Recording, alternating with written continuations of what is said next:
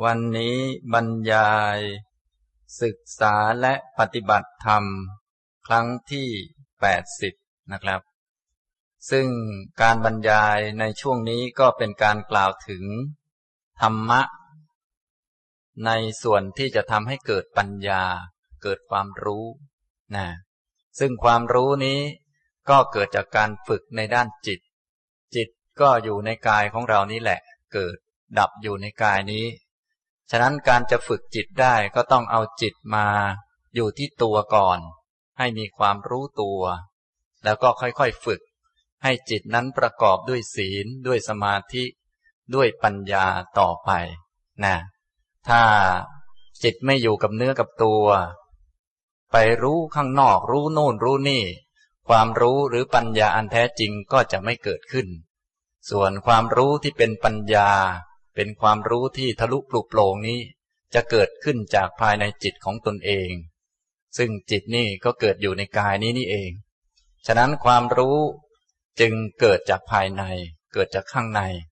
นะ ถ้ารู้จากตัวเอง เข้าใจตนเองก็จะเข้าใจคนอื่น อยู่กับตนเองได้ ไม่เบื่อตนเอง ไม่รังเกียจตนเอง ไม่รักตนเอง ก็จะอยู่กับคนอื่นได้ ไม่เบื่อคนอื่น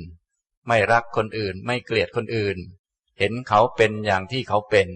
เขาก็เป็นอย่างนั้นแหละ เป็นไปตามกรรม แล้วก็จะอยู่กับโลกได้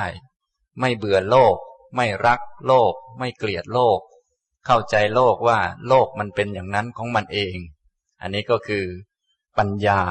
นะปัญญานี้จะเกิดจากภายในนะครับ ซึ่งในคราวก่อนๆผมก็ได้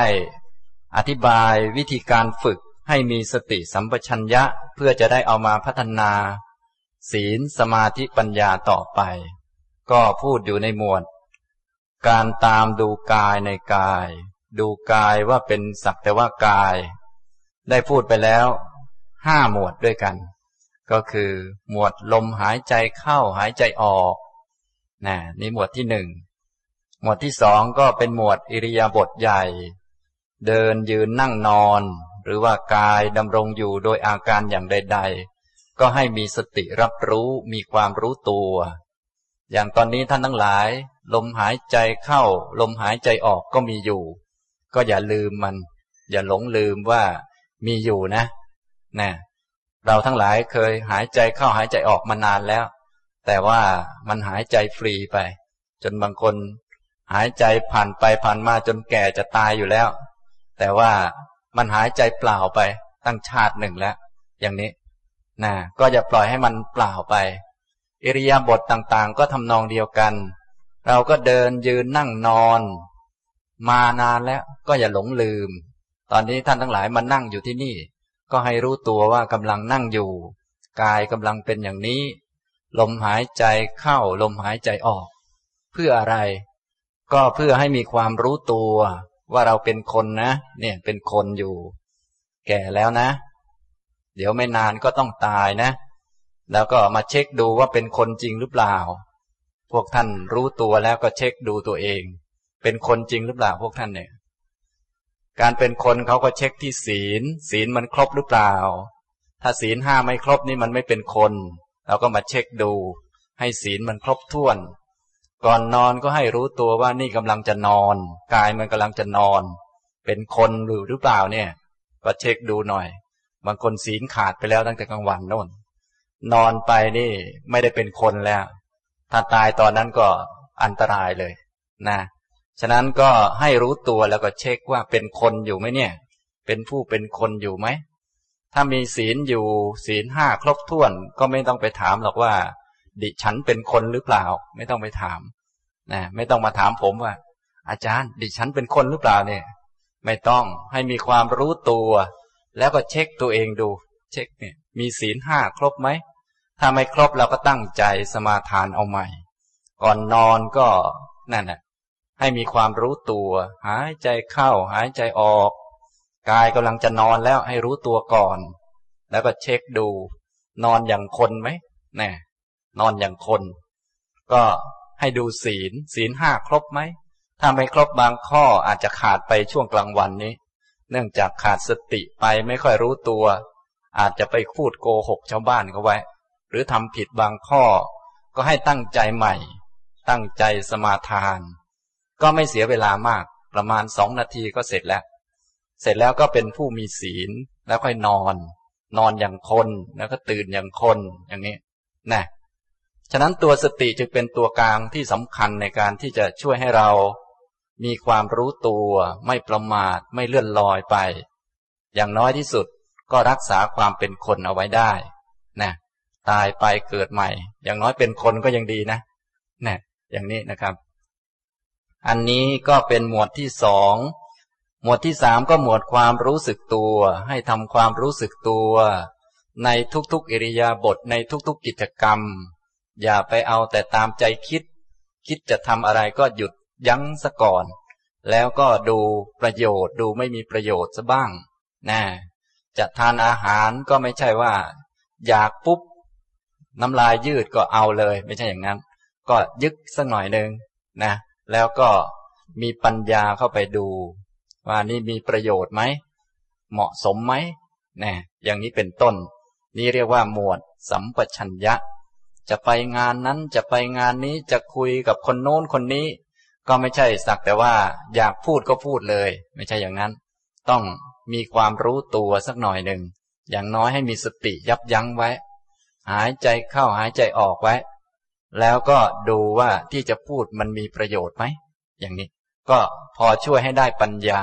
ได้สัมปชัญญะบ้างนะต่อไปหมวดที่สี่ก็เป็นหมวด ปฏิกูล ใส่ใจ ร่างกายของเรานี้ประกอบด้วยสิ่งไม่สวยไม่งาม มีประการต่างๆ มีผมขนเล็บฟันหนังเป็นต้น และหมวดที่ห้าได้พูดไปในคราวที่แล้ว หมวดใส่ใจร่างกายนี้โดยความเป็นธาตุนะถ้าคนที่เห็นโดยความเป็นธาตุก็เห็นร่างกายนี้มันไม่ใช่ตัวไม่ใช่ตน ประกอบไปด้วยธาตุสี่ดินน้ำไฟลม พอเห็นร่างกายอย่างนี้แล้ว ข้างนอกก็ไม่มีปัญหาแล้ว ข้างนอกก็เป็นแค่ธาตุเงินทอง ทรัพย์สิน หรือที่ดินบ้านก็เป็นธาตุเอาไว้เป็นเครื่องอาศัยเป็นสิ่งต่างๆ ส่วนจะให้เป็นอย่างนั้นอย่างนี้ให้เป็นของเรานี่มันไม่ได้ มันเป็นธาตุต่อไปเราก็จะได้ไม่ไปยุ่งยากหรือว่าไปแย่งชิงธาตุสี่กันมาก เอาพอสมควร อาหารก็เป็นธาตุสี่ก็เอามาหล่อเลี้ยงธาตุให้มันพอเป็นไปได้ ให้พอให้จิตนี้มันอยู่ในร่างนี้ได้ แล้วจะได้ฝึกมันให้มีศีลสมาธิปัญญาต่อไปนะถ้าเราไม่เข้าใจโดยความเป็นธาตุก็จะมัวกันไปแย่งธาตุอยู่นั่นแหละ ท้ายที่สุดก็ไม่มีใครเอาอะไรไปด้วยได้ ไม่มีใครเอาอะไรไปได้เลย นี้มันเป็นกฎเกณฑ์ธรรมดาอย่างนี้ แม้แต่กายของเรานี้ก็เอาไปด้วยไม่ได้ ฉะนั้น สิ่งภายนอกก็ไม่ต้องพูดถึงละนี่ถ้ามันเข้าใจมันก็มีปัญญานะเพียงเข้าใจตัวเองว่าประกอบไปด้วยธาตุเท่านี้แหละ ประกอบไปด้วยผมขนเล็บฟันหนัง ซึ่งเป็นของแข็ง เป็นลักษณะของธาตุดิน ประกอบไปด้วยเลือดหนองที่ไหลเอิบอาบซึมซาบอยู่ในร่างกายนี้ เป็นส่วนของธาตุน้ำเนี่ยรู้อย่างนี้ รู้เท่านี้ ก็จะเข้าใจสิ่งต่างๆ ในโลกทั้งหมดเลย มีปัญญาจะได้ทำอะไรที่เหมาะสมต่อไปนะครับห้าหมวดนั้นก็ได้พูดไปแล้ว ท่านไหนที่ฟังไม่ทันหรือว่าไม่ได้มาฟัง หรือท่านที่ฟังแล้วแต่ว่าไม่เข้าใจชัดก็ให้ย้อนกลับไปฟังใหม่แล้วก็ฝึกหัดนะเพราะว่าที่บรรยายช่วงหลังๆนี้ จะบรรยายเน้นมาที่การฝึกการปฏิบัติ เน้นมา แต่ว่าเน้น ผมเน้น ก็เน้นแต่ผมนั่นแหละ ผมจะไปบีบคอให้ท่านปฏิบัติก็ไม่ได้ แต่เวลาพูดนี่พูดเน้น เน้นว่าจะปฏิบัติอย่างไร มีเทคนิควิธีอะไรบ้าง ส่วนพูดไปแล้วท่านไม่ทำมันก็ ก็ไปบีบคอก็ไม่ได้ เดี๋ยว คอท่านเองนะนะอย่างนี้นะครับ ฉะนั้นท่านทั้งหลายก็ต้องไปบีบคอตนเองให้ปฏิบัติหน่อยนะหลักธรรมที่สำคัญในภาคปฏิบัติ ตามหลักสติปัฏฐาน ท่านตั้งต้นที่ความเพียร ให้ตั้งใจในการกระทำมีอาตาปี แล้วก็มีความรู้มีสตินะถ้าไม่มีความเพียรไม่ตั้งใจทำมันก็ไม่ได้ แต่ถ้าตั้งใจทำยังไงก็ทำได้ อันนี้เป็นหลักเลยนะไม่ใช่ว่าเรากิเลสมากทำไม่ได้ ไม่ใช่ กิเลสมากก็ทำได้ ถ้าตั้งใจทำไม่ใช่ว่าสงบแล้วมันทำไม่ได้ หรือไม่สงบแล้วมันทำไม่ได้ ไม่ใช่ว่าสุขแล้วมันทำไม่ได้ หรือว่าทุกข์แล้วมันทำไม่ได้ ไม่ใช่อย่างนั้น สุขแล้วก็ทำได้ ทุกข์แล้วก็ทำได้ ขอให้ตั้งใจเท่านั้นแหละ สงบก็ทำได้ ไม่สงบก็ทำได้ ขอให้ตั้งใจ ตั้งใจ ให้มีความรู้ สงบก็รู้ว่าสงบ ไม่สงบก็รู้ว่าไม่สงบ กิเลสมากก็ทำได้ กิเลสน้อยก็ทำได้ ให้ตั้งใจ ตั้งใจแล้วก็รู้ นะนี่กิเลสมันเยอะเนี่ยมันคิดมาก มันเครียดก็ยังทำได้ ขอให้ตั้งใจแล้วก็มีความรู้ตัวเอง ว่านี่มันเครียดอยู่ นี่มันเป็นอย่างนี้อย่างนี้อยู่ แล้วขอให้มีสติอยู่กับตนเอง อย่างนี้เท่านั้นแหละ การปฏิบัตินะครับ อย่างนี้นะวันนี้จะมาพูดต่อไปในกายานุปัสสนา การตามดูกายในกาย มองดูกายว่าเป็นสักแต่ว่ากาย ไม่ใช่ตัวตนสัตว์บุคคลเราเขา ทั้งภายในคือตัวเองก็เป็นสักแต่ว่ากาย ทั้งภายนอกคนอื่นก็เป็นสักแต่ว่ากาย เหมือนกันหมด ไม่ได้ต่างกันหรอกเดี๋ยวก็แก่เดี๋ยวก็ตายเหมือนกัน นะ ไม่ใช่เขาคนเดียวที่แก่เป็น เราก็แก่เป็นอย่างคนอื่นนั่นแหละ แต่ตอนนี้ให้เขาแก่ไปก่อนนะเป็นเพื่อนแก่ เพื่อนมันแก่ไม่ใช่เราแก่นะ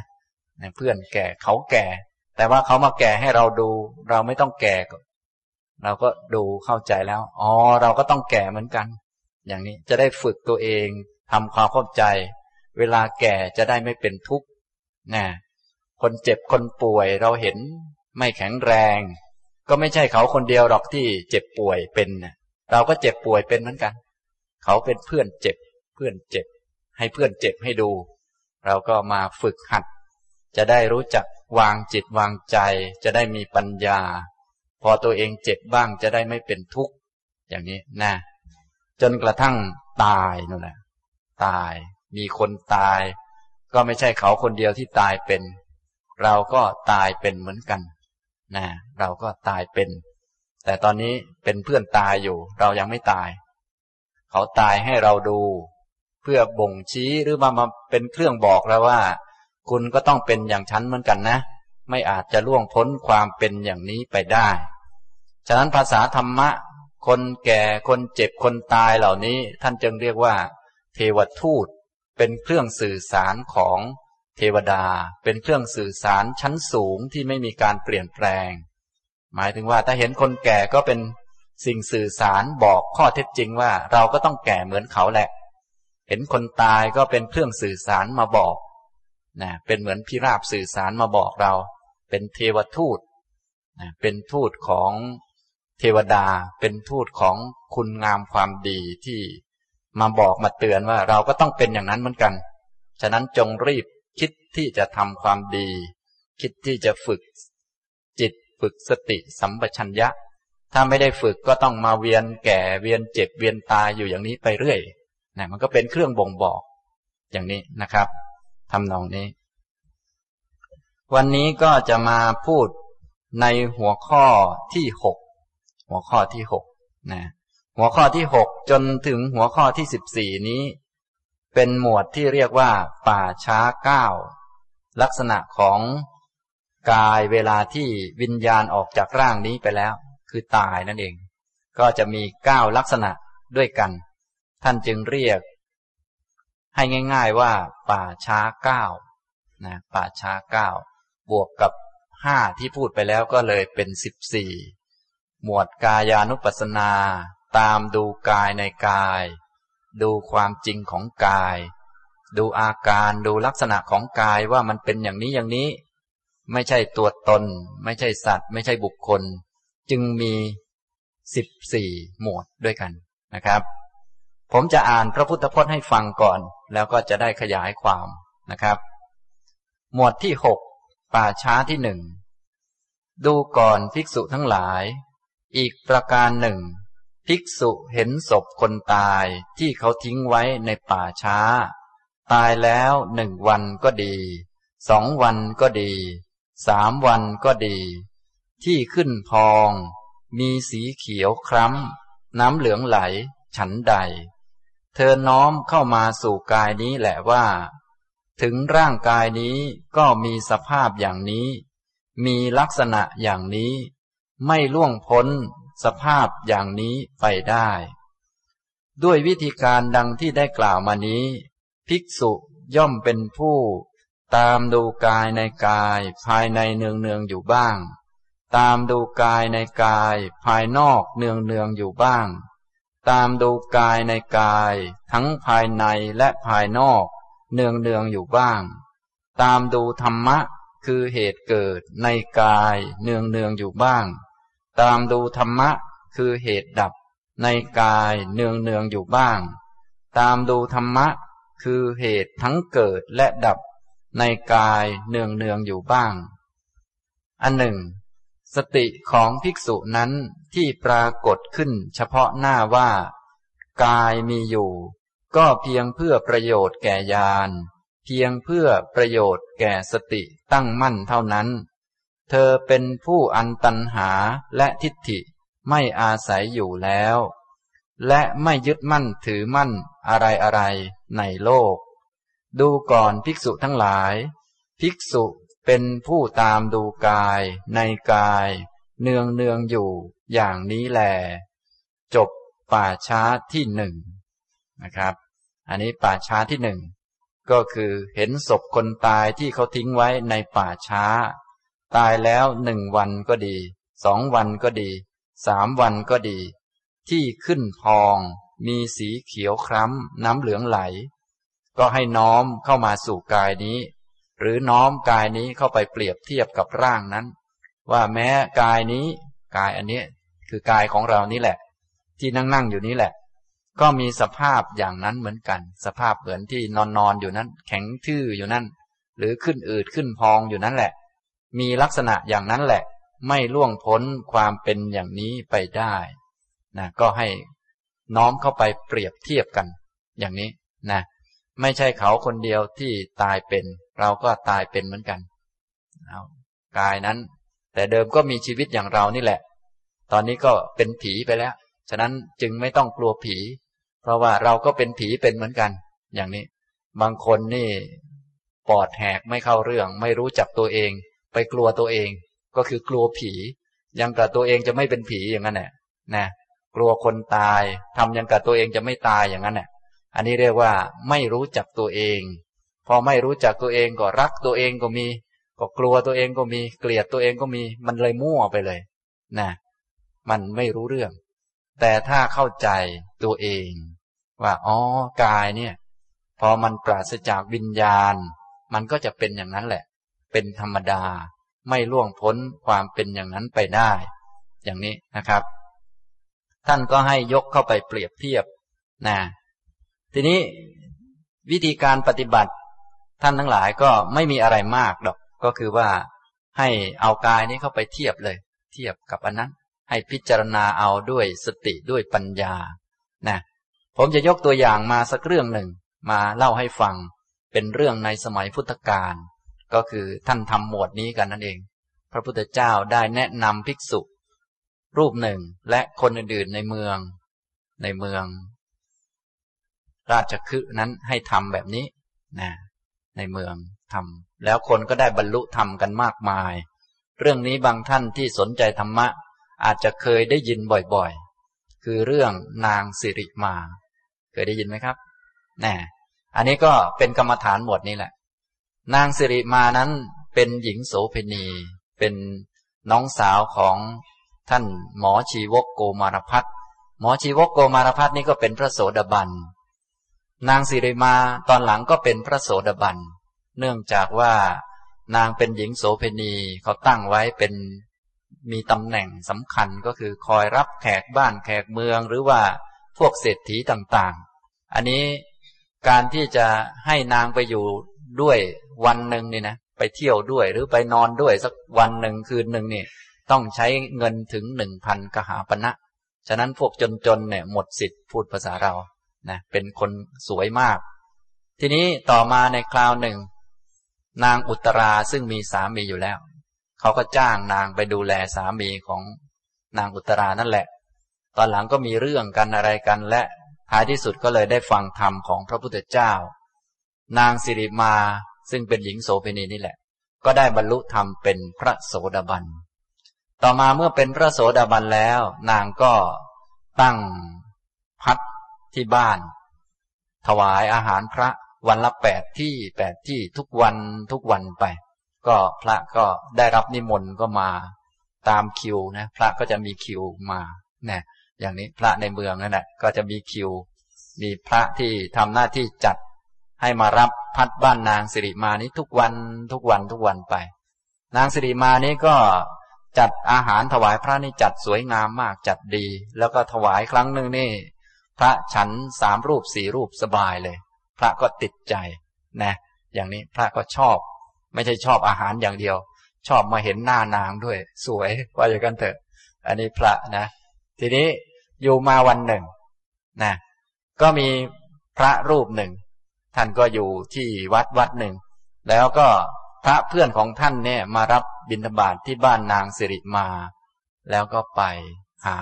ไปคุยกัน อ่า บอกว่าอ้าวท่านไปรับอาหารที่ไหนมาแล้วเนี่ย วันเนี้ย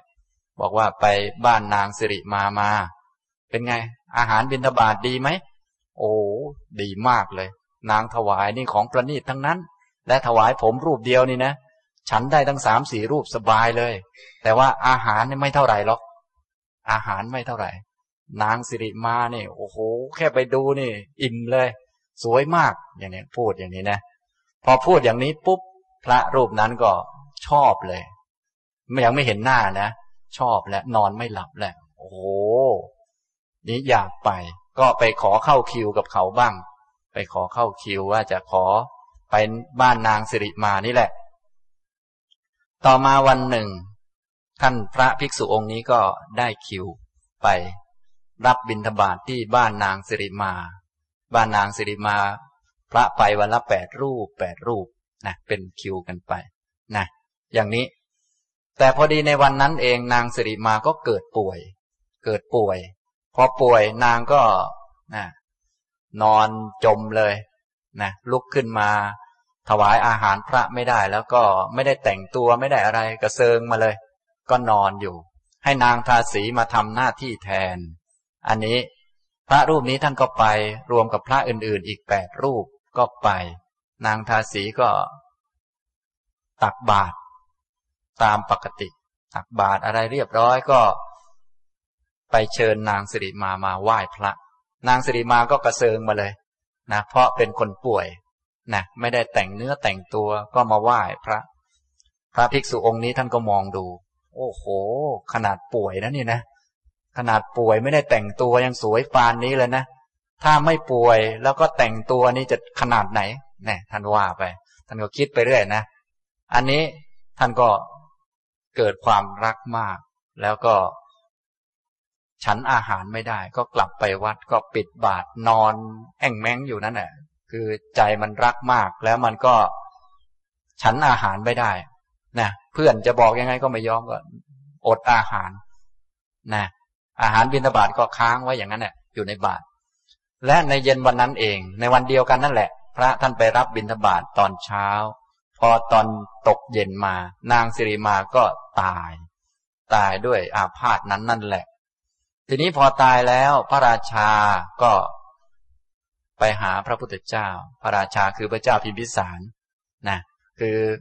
กลุ่มนี้เขาเป็นกลุ่มในวังหน่อย รู้จักกันดีกับกลุ่มวัง ก็คือหมอชีวกโกมารพัฒนี้ เป็นแพทย์ประจำพระองค์ และเป็นแพทย์ประจำพระพุทธเจ้า นางสิริมานี่เป็นน้องสาวของหมอชีวก คือเป็นคนใกล้ชิดนะพูดภาษาบ้านเรา นะ พระราชาก็มารายงานแก่พระพุทธเจ้า พระพุทธเจ้าก็บอกว่า ให้เอาไปไว้ที่สุสานนั่นแหละ นะ ที่ป่าช้า แต่ว่าให้จัดทหารดูแลให้ดีนะ จัดทหารดูแลให้ดี อย่าเพิ่งให้ทำอะไร พระราชาก็รับคำอย่างนี้ นะ ก็เอาไปไว้ แล้วก็ จัดทหารเวรยามเฝ้าไม่ให้พวกสัตว์พวกอะไรไปกิน พอเวลาผ่านไปวันที่หนึ่งวันที่สองวันที่สามเข้าก็ชักอืดขึ้นแล้ว ชักน้ำเหลืองไหลเยิ้มแล้ว ต่อมาก็วันที่สี่นะต่อไปเป็นเหตุการณ์ในวันที่สี่แล้ว ที่เรื่องกรรมฐานนี้เป็นวันที่สี่นะวันที่สี่พอวันที่สี่ก็อืดได้ที่เลย น้ำเหลืองก็ไหลออกข้างโน้นข้างนี้ อย่างนี้ พระพุทธเจ้าก็ ตรัสบอกกับพระราชาบอกว่าให้เป่าประกาศในเมืองเนี่ย ให้เหลือไว้เฉพาะพวกเด็ก ๆ หรือใครที่เฝ้าบ้าน นอกนั้นคนไหนที่ไม่ออกจากเมืองไม่ไปป่าช้า เขาจะมีป่าช้าประจำเมืองนะป่าช้าประจำเมือง คนไหนไม่ออกไปนี้ ขอให้ปรับให้เป่าประกาศไป ทางพระราชาก็ประกาศ ชาวเมืองก็ไปรวมกันที่โน่น ไปรวมกันที่ป่าช้าเหมือนมีมหากรรมอันใหญ่ครั้งหนึ่ง เนื่องจากว่านางสิริมาก็เป็นคนสำคัญด้วยนะพระราชาก็ใกล้ชิดด้วยอะไรด้วยก็ คือพูดง่ายๆก็เป็นงานใหญ่ประมาณนั้นนะเป็นงานมหากรรมอันหนึ่ง อย่างนี้ทำนองนี้ และทางภิกษุทั้งหลาย พระพุทธเจ้าก็ให้ท่านพระอานนท์ไปประกาศว่าภิกษุทุกรูปในบริเวณนี้ขอให้ไปนะก็พระเถระรูปนั้นนะ่ะ พระภิกษุรูปนั้นนะ่ะ ที่ท่าน ไม่ได้กินข้าว ไม่ได้ฉันอาหารอยู่สี่วันนั่นน่ะ หิวจะตายแล้วตาลายนั่นน่ะ อันนั้นพอได้ยินข่าวว่าจะไปดูนางสิริมาเท่านั้นแหละ ท่านก็ลุกพึบพับเลย อาบน้ำอาบท่า ล้างบาตรข้าวบูดเพียบเลยนะ ก็หิวหิวอย่างนั้นแหละก็ยังไปกับเขาไปนะพอไปก็พระพุทธเจ้าก็รับสั่งให้ล้อมแล้วก็ ให้โคศกของทางพระราชานี้มาประกาศ มาบอกว่าเป็นยังไงนะพระพุทธเจ้าก็ถามพระราชาว่าคนนี้เป็นใคร นางสิริมาพระเจ้าข้านางสิริมาใช่ไหมใช่นะทีนี้นางสิริมานี้แต่เดิมก็อย่างว่าเป็นหญิงโสเพณี เป็นหญิง โสเภณียุคเก่านี้เขาเป็นผู้หญิงที่มีชื่อเสียงเขาตั้งไว้ เนื่องจากสวยเกินไป ถ้าให้ไปอยู่กับคนใดคนหนึ่ง มันก็แย่งกันนะคนสวยที่สุดในในยุคเก่าเนี่ย ก็จะมีอย่างหนึ่งคือ ถ้าจะเป็นมเหสีก็เป็นมเหสีพระราชา ถ้าเป็นของคนอื่นก็ตั้งเป็นโสเภณี อันนี้เขาเป็นรูปแบบของเขานะนะเป็นเป็นฐานะอันหนึ่งเลย เป็นฐานะที่มีเกียรติอันหนึ่งนะครับ นางสิริมาก็เป็นคนสวย ทีนี้พระพุทธเจ้าก็ให้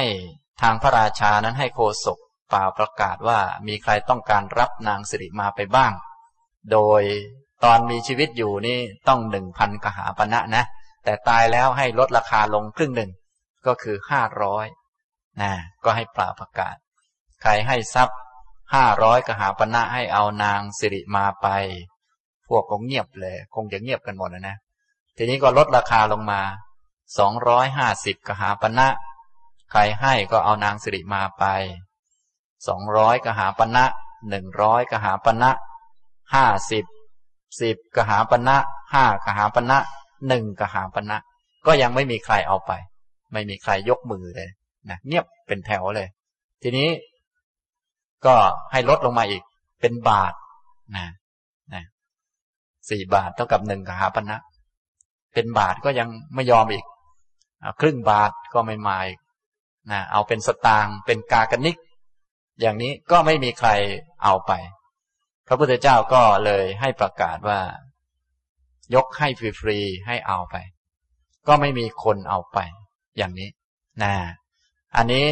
ที่พระพุทธเจ้าตรัสอย่างนี้ทำนองนี้ก็เพื่อให้มหาชนเหล่านั้นมีเวลาในการพิจารณาเรื่องต่างๆ ก็พิจารณากรรมฐานบทนี้นั่นแหละนะ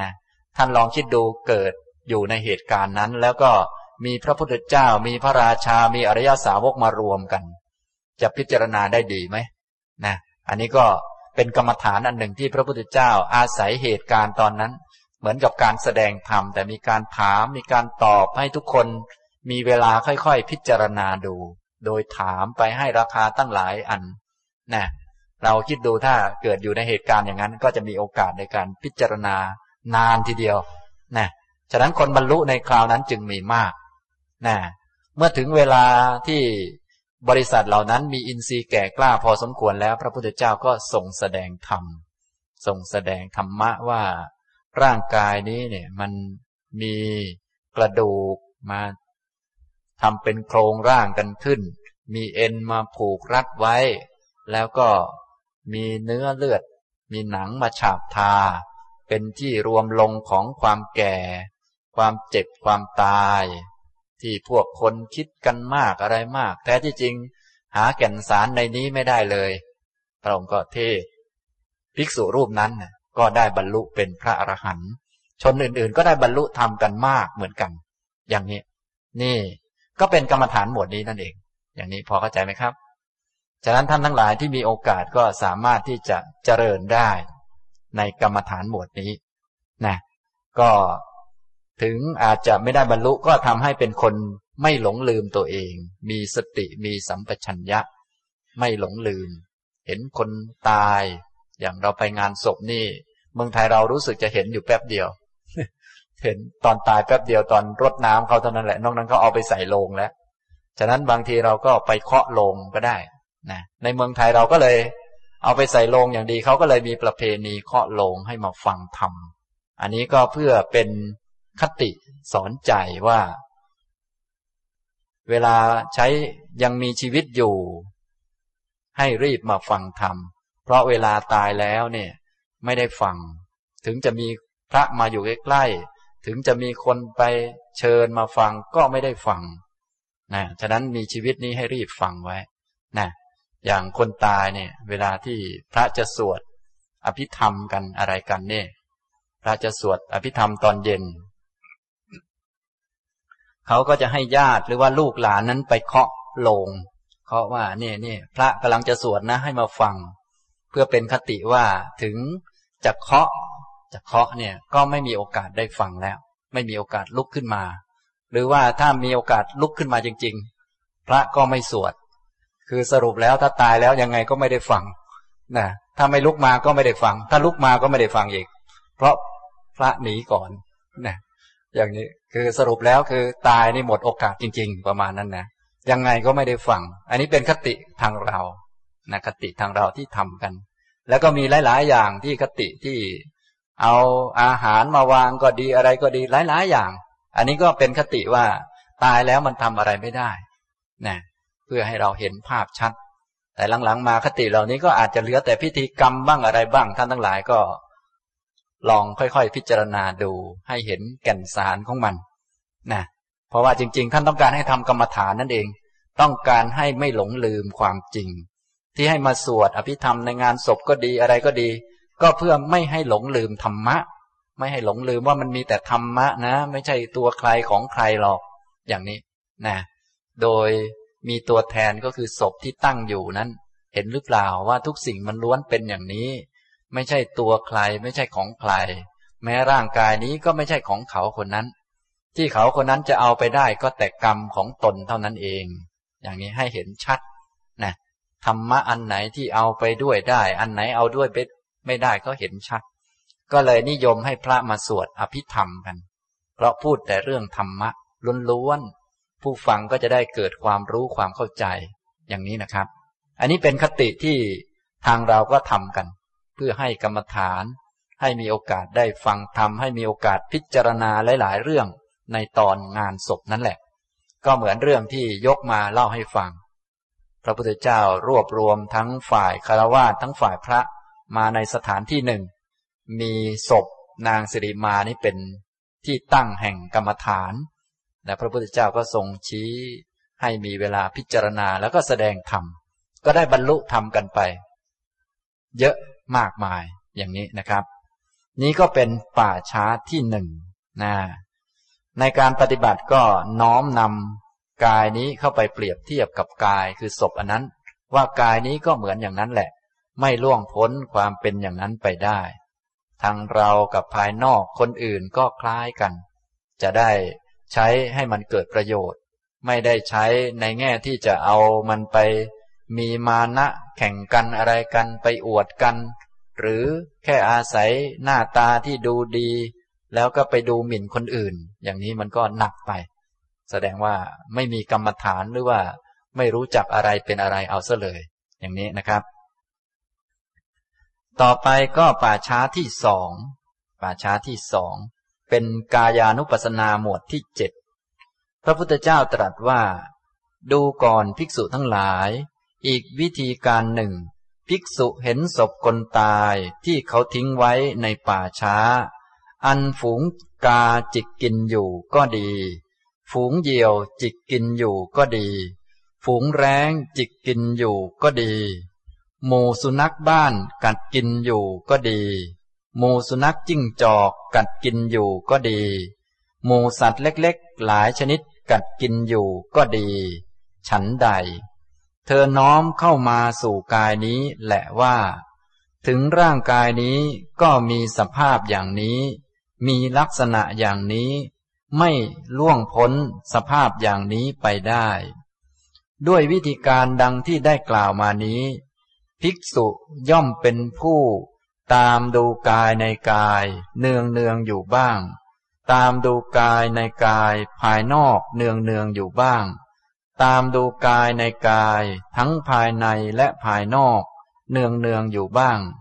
ตามดูธรรมะคือเหตุเกิดในกายเนืองเนืองอยู่บ้าง ตามดูธรรมะ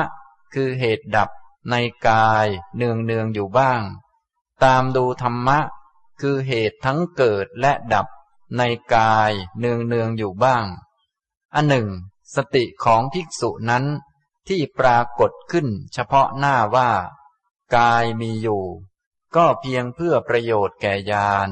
เพียงเพื่อประโยชน์แก่สติตั้งมั่นเท่านั้น เธอเป็นผู้อันตันหาและทิฏฐิไม่อาศัยอยู่แล้ว และไม่ยึดมั่นถือมั่นอะไรอะไรในโลก ดูก่อนภิกษุทั้งหลาย ภิกษุเป็นผู้ตามดูกายในกาย เนืองเนืองอยู่ อย่างนี้แล จบ ป่าช้าที่สองนะครับ ป่าช้าที่สองก็ เห็นศพคนตายที่เขาทิ้งไว้ในป่าช้า อันฝูงกาจิกกินอยู่ก็ดี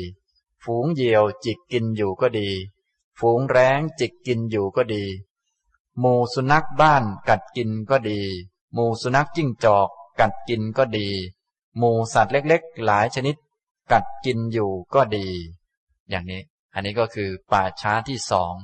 พวกสัตว์ต่างๆ ก็มากัดกินอย่างนั้นอย่างนี้ ทางเรายุคนี้ก็หาดูยากสักหน่อยหนึ่งนะเพราะว่าเราปิดสมิธเลย ของดีหรือกรรมฐานนี่ปิดสมิธเลยอย่างนี้นะ อันนี้ก็ไม่ว่ากัน แต่ถ้ามีโอกาสหรือว่ามีเวลาในการพิจารณาก็ให้รู้จักพิจารณาบ้าง ก็ให้น้อมเข้ามาสู่กายนี้แหละ ว่าอ๋อต่อไปก็ต้องเป็นอย่างนี้เหมือนกัน ไม่ล่วงพ้นความเป็นอย่างนี้ไปได้ ผมก็จะยกตัวอย่างกรรมฐานที่ เป็นกรรมฐานนี้แหละ ที่มีพระพุทธเจ้าทรงแสดงแก่คนผู้หนึ่งนะ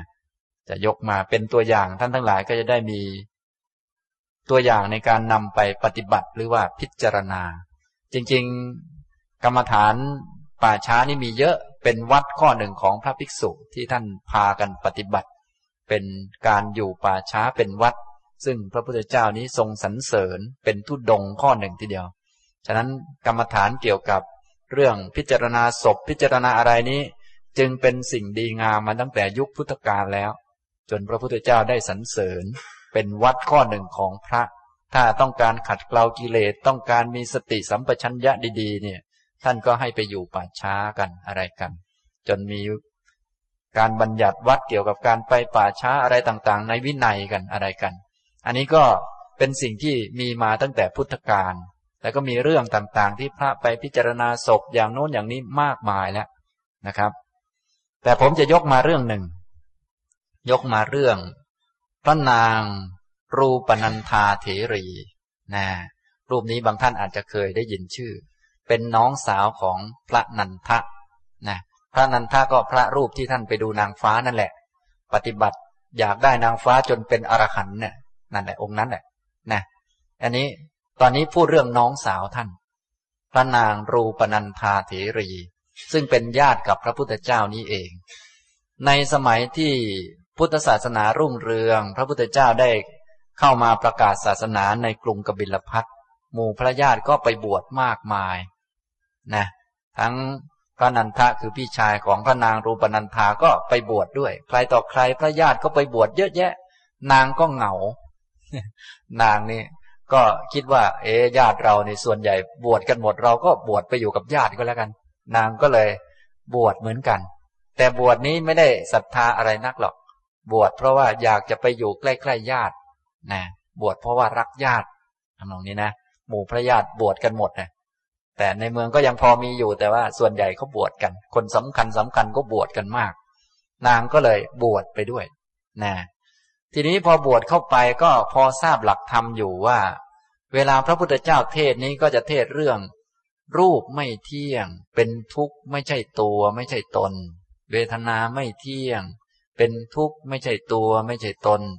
สัญญาไม่เที่ยง เป็นทุกข์ไม่ใช่ตัวไม่ใช่ตน สังขารไม่เที่ยงเป็นทุกข์ไม่ใช่ตัวไม่ใช่ตน วิญญาณไม่เที่ยงเป็นทุกข์ไม่ใช่ตัวไม่ใช่ตน นางบวชเข้าไปนางก็ทราบว่า พระพุทธเจ้าเทศแต่เรื่องพวกนี้ ด้วยความที่พระนางนี้เป็นคนสวย ชื่อก็บอกแล้ว รูปนันทาก็คือ มีรูปสวยงาม ใครเห็นก็รักก็ชื่นชม รูปสวยมากนะแล้วนางก็ชอบแต่งตัวรัก ความสวยความงาม ก็ไม่กล้าไปฟังเทศ เพราะว่า กลัวว่าพระพุทธเจ้าจะว่ารูปมันไม่เที่ยง กลัว กลัวพระพุทธเจ้าจะว่ามันไม่สวย กลัว เพราะว่าพอเข้าใจอยู่ว่า เวลาพระพุทธเจ้าเทศนี้ก็จะเทศเรื่องพวกนี้แหละ แต่นางนี่คล้ายๆกับแหมมันสวยอยู่อย่างนี้นะขนาดบวชเข้ามาแล้วนั่นแหะเป็นพระเถรีแล้ว เป็นนางรูปนันธาเถรีแล้ว ก็ไม่กล้าไปฟังธรรมนะทีนี้ในยุคนั้นเรื่องนี้เกิดขึ้นที่เมืองสาวัตถี นะในยุคนั้นในเมืองสาวัตถีนี้เขานิยมฟังธรรมะกันมาก ตอนเช้าก็ตะพากันตักบาตรทำบุญไหว้พระ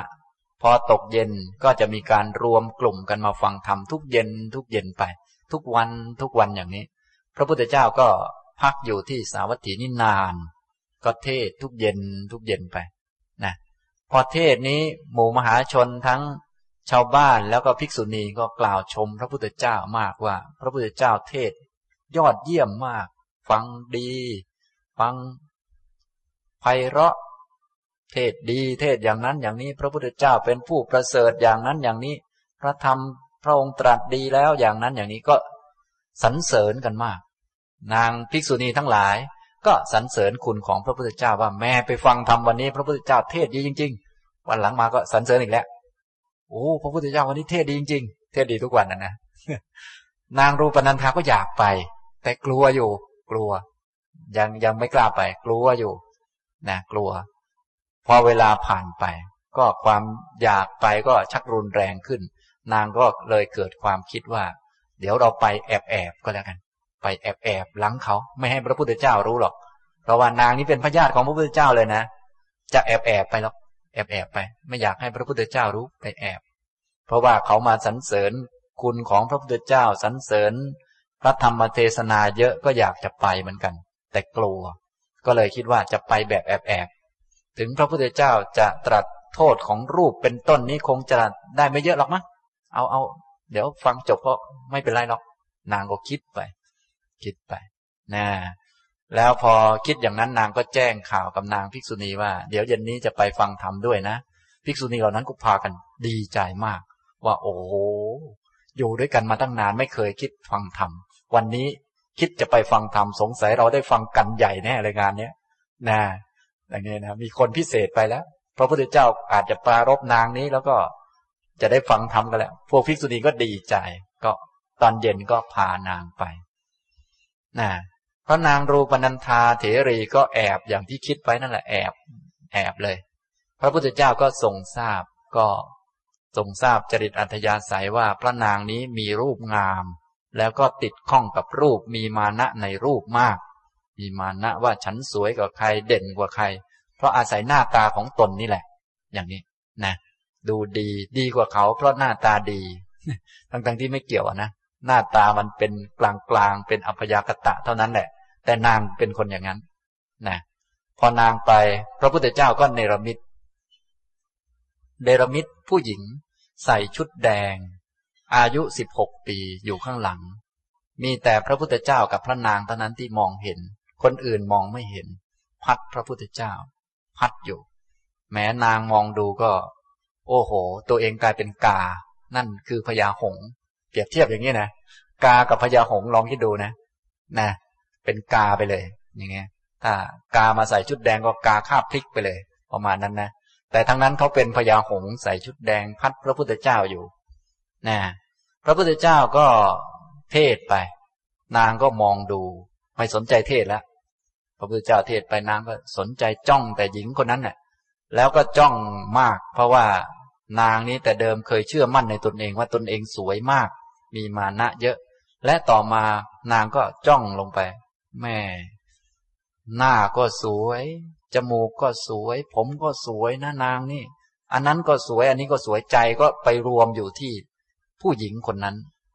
ทั้งหมดเลยนะพระพุทธเจ้าก็เนรมิตต่อไป ให้หญิงคนนั้น กลายเป็นหญิงอายุยี่สิบปี นางก็ชักจิตไปอยู่ตรงนั้นหมดแล้วนี่ ไปอยู่กับเขาหมดแล้วก็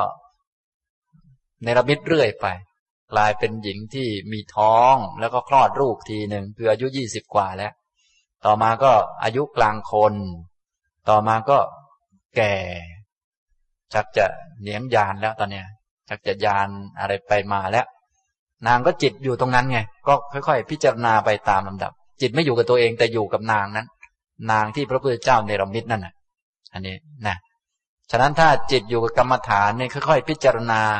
พวกสมาธิก็จะค่อย ๆเกิดขึ้น แล้วก็ถ้าได้รับเทศนาที่ถูกต้องเหมาะสม ก็จะเกิดปัญญาได้ ทีนี้เป็นความชำนาญของพระพุทธเจ้า ส่วนพวกเรานี้ต้องต้องช่วยตัวเองเอา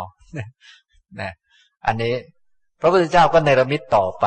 ให้นางนั้นน่ะ นางชุดแดงนั่นน่ะ ที่เป็นสาวสิบหกตอนเริ่มต้นนั้นน่ะ เจ็บป่วยแล้วก็นอนจม อุจจาระปัสสาวะของตนเอง ดิ้นไปดิ้นมาอยู่นางก็ชัก โอ้โห เป็นอย่างนี้เลยเลยก็ชักชักจะไม่เอาแล้ว ชักจะท้อแล้ว ชักจะเบื่อหน่ายแล้ว ชักจะหมดมานะในร่างกาย ชักจะหมดความสำคัญมั่นหมายในร่างกายแล้ว เพราะจิตไปอยู่กับตรงนั้นนะพอจิตอยู่กับตรงนั้น ชักเข็นอย่างนี้แล้วโอ้โห ชักจะชักจะเบื่อแล้ว ชักจะอย่างนั้นอย่างนี้แล้วพระพุทธเจ้าก็เนรมิตต่อไปให้ตาย ตายแล้วก็เป็นป่าช้าที่หนึ่ง ป่าช้าที่หนึ่งแล้วก็เนรมิตผ่านไปเป็นป่าช้าที่สองพอดี เป็นป่าช้าที่สองก็คือเริ่มมีพวกนกพวกกามาจิกกิน พวกสุนัขมากัดวิ่งไปทางโน้นทางนี้ นางก็ค่อยๆพิจารณาไป จนถึงป่าช้าที่สองตามเรื่องเลยนะป่าช้าที่สองพอถึงตรงนั้นแล้วอินทรีย์ก็แก่กล้า จิตก็เป็นสมาธิชักจะปล่อยจะวางสิ่งต่าง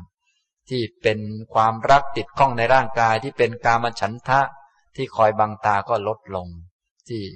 ความมัวเมาต่างๆ ก็ลดลง พระพุทธเจ้าก็ได้แสดงธรรมแสดงธรรมคาถาที่หนึ่งนางก็ได้บรรลุธรรมเป็นพระโสดาบัน ต่อมาพระองค์ก็ได้ตรัสคาถาต่อๆไป แล้วก็ได้กล่าวถึงความไร้แก่นสารของรูปนาม ในกายนี้ไม่มีแก่นสารอะไรเลย นางก็ได้บรรลุเป็นพระอรหันต์อย่างนี้ในวันนั้นนั่นแหละนี่ก็อาศัยกรรมฐานหมวดที่สองนี้ ฉะนั้น กรรมฐานแต่ละหมวดแต่ละหมวดนั้นทำให้คนบรรลุเป็นพระอรหันต์มานานนักแล้ว แล้วก็เยอะมากแหละเหลือแต่พวกเรานี่นั่งอยู่นี่นะอันนี้เรียนไปตั้งหลายหมวดแล้วยังยังนิ่งอยู่เลยบางคน ไม่รู้จะทำอันไหนมันดีทั้งนั้นเลย อย่างนี้นะ นี่นะครับ นี้ก็เป็นตัวอย่างป่าช้าที่สองก็ทำให้พระนางรูปนันธาเถรีนั้น ได้บรรลุธรรมเป็นพระอรหันต์นะก็เข้าใจความไร้แก่นสารของกาย ต่อมาก็เข้าใจความไร้แก่นสารของจิตที่อาศัยกายอยู่ ก็ได้บรรลุธรรมไป อย่างนี้นะครับ นี้ก็เป็นตัวอย่างนะผมยกมาประกอบเผื่อว่าท่านทั้งหลายจะได้ ค่อยๆพิจารณาได้ ถ้ามีเวลามีโอกาส หรือว่าถ้าเจอกับเหตุการณ์จริง ๆ เจออารมณ์นั้นจริง ๆ ก็จะได้รู้จักนะถ้าเราไม่ได้ฝึกเอาไว้ ไม่ได้หัดเอาไว้ บางทีไปเจอแล้วก็ไม่ได้กรรมฐานอะไร เจอคนแก่ ก็อาจจะรำคาญคนแก่ เกลียดคนแก่ จนไม่อยากเจอคนแก่ อยากเจอแต่หนุ่มๆอยากเจอแต่เด็ก ๆ อย่างนี้ อย่างพวกเราส่วนใหญ่หนีหน้าคนแก่นะไปหาแต่เด็ก ๆ อันนี้ก็คือไม่นึกว่าตัวเองก็จะต้องแก่เหมือนกันมันก็เลยเป็นอย่างนี้หนีหน้าคนตายหนีหน้าผี ไม่นึกว่าตนเองจะแก่จะตายเหมือนกัน ไม่นึกว่าจะเป็นผีเหมือนกัน มันก็เลยวนอยู่ อย่างนี้นะครับ ฉะนั้นถ้ามีกรรมฐานเอาไว้ ฝึกสติสัมปชัญญะเอาไว้ เวลาเจอคนตาย เจอเหตุการณ์นู้นเหตุการณ์นี้ หรือว่า เราก็นึกเอาก็ได้ นึกเอาเป็นนิมิตเป็นเครื่องหมาย ว่าเออต่อไปมันก็จะเป็นอย่างนี้ ก็จะช่วยให้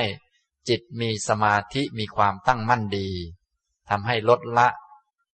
มานะความสำคัญตน ลดละความติดข้อง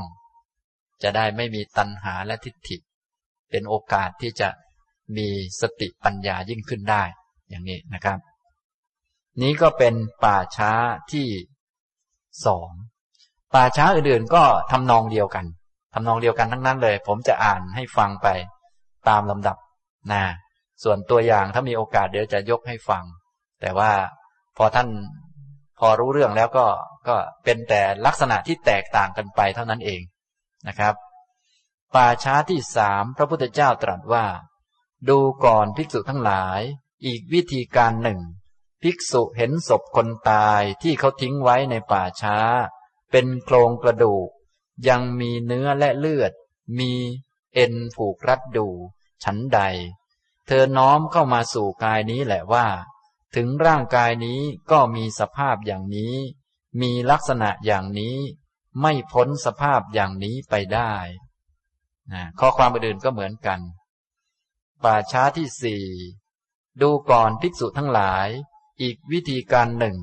ภิกษุเห็นศพคนตายที่เขาทิ้งไว้ในป่าช้า เป็นโครงกระดูก ยังเปื้อนเลือด ไม่มีเนื้อ ยังมีเอ็นผูกรัดอยู่ ฉันใด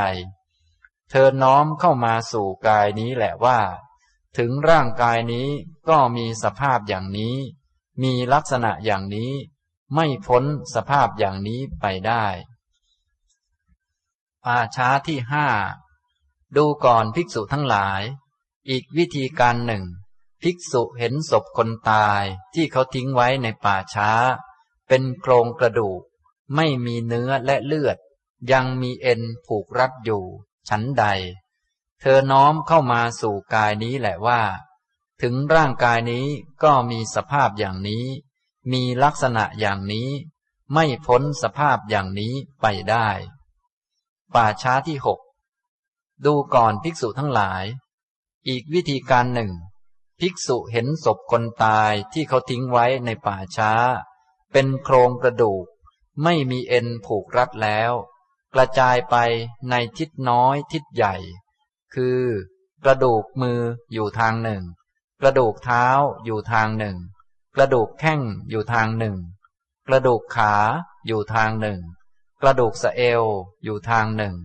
กระดูกสันหลังอยู่ทางหนึ่ง กระดูกซี่โครง อยู่ทางหนึ่ง กระดูกหน้าอก อยู่ทางหนึ่ง กระดูกแขน อยู่ทางหนึ่ง กระดูกไหล่อยู่ทางหนึ่ง กระดูกคอ อยู่ทางหนึ่ง กระดูกคาง อยู่ทางหนึ่ง กระดูกฟัน อยู่ทางหนึ่ง กระโหลกศีรษะ อยู่ทางหนึ่ง ฉันใด เธอน้อมเข้ามาสู่กายนี้แหละว่า ถึงร่างกายนี้ก็มีสภาพอย่างนี้ มีลักษณะอย่างนี้ ไม่พ้นสภาพอย่างนี้ไปได้ ป่าช้าที่เจ็ดดูก่อนภิกษุทั้งหลาย อีกวิธีการหนึ่ง ภิกษุเห็นศพคนตายที่เขาทิ้งไว้ในป่าช้า เป็นท่อนกระดูกสีขาวเหมือนสัง ฉันใด เธอน้อมเข้ามาสู่กายนี้แหละว่า ถึงร่างกายนี้ ก็มีสภาพอย่างนี้ มีลักษณะอย่างนี้ ไม่พ้นสภาพอย่างนี้ไปได้ ป่าช้าที่แปดดูก่อนภิกษุทั้งหลาย อีกวิธีการหนึ่ง ภิกษุเห็นศพคนตายที่เขาทิ้งไว้ในป่าช้า เป็นกองกระดูกเก่าเกินหนึ่งปีไปแล้ว ฉันใด เธอน้อมเข้ามาสู่กายนี้แหละว่า ถึงร่างกายนี้ ก็มีสภาพอย่างนี้ มีลักษณะอย่างนี้ ไม่พ้นสภาพอย่างนี้ไปได้ ป่าช้าที่เก้าดูก่อนภิกษุทั้งหลาย อีกวิธีการหนึ่ง ภิกษุเห็นศพคนตายที่เขาทิ้งไว้ในป่าช้า เป็นกระดูกผุละเอียดเป็นชิ้นเล็กชิ้นน้อย ฉันใด เธอน้อมเข้ามาสู่กายนี้แหละว่า ถึงร่างกายนี้ ก็มีสภาพอย่างนี้ มีลักษณะอย่างนี้ ไม่พ้นสภาพอย่างนี้ไปได้ ด้วยวิธีการดังที่ได้กล่าวมานี้ ภิกษุย่อมเป็นผู้ ตามดูกายในกาย ภายในเนืองเนืองอยู่บ้าง ตามดูกายในกาย ภายนอกเนืองเนืองอยู่บ้าง ตามดูกายในกาย ทั้งภายในและภายนอก เนืองเนืองอยู่บ้าง ตามดูธรรมะคือเหตุเกิดในกายเนืองเนืองอยู่บ้าง ตามดูธรรมะ คือเหตุดับในกายเนืองเนืองอยู่บ้าง ตามดูธรรมะ คือเหตุทั้งเกิดและดับในกายเนืองเนืองอยู่บ้าง อันหนึ่ง สติของภิกษุนั้นที่ปรากฏขึ้นเฉพาะหน้าว่า กายมีอยู่ ก็เพียงเพื่อประโยชน์แก่ญาณ เพียงเพื่อประโยชน์แก่สติตั้งมั่นเท่านั้น เธอเป็นผู้อันตันหาและทิฏฐิไม่อาศัยอยู่แล้ว และไม่ยึดมั่นถือมั่นอะไรอะไรในโลก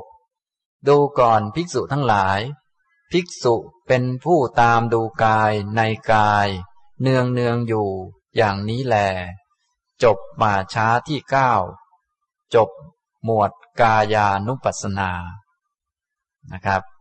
อันนี้ก็อ่านไปจนครบเก้าป่าช้าเลยนะครับ โดยลักษณะการพิจารณาก็เหมือนกัน ก็คือให้น้อมเข้ามาสู่กายนี้แหละว่า ถึงร่างกายของเรานี้ที่นั่งนั่งอยู่นี้ยืนยืนอยู่นี้ นอนนอนอยู่นี้ กินอาหารอยู่นี้อยู่นี้ หรือทำอะไรอยู่นี้แหละ ก็มีสภาพอย่างนี้เหมือนกัน สภาพเหมือนศพนั่นแหละ สภาพเหมือนกระดูกนั่นแหละ ไม่ได้ต่างกัน มีลักษณะอย่างนี้ไม่พ้นสภาพอย่างนี้ไปได้นะ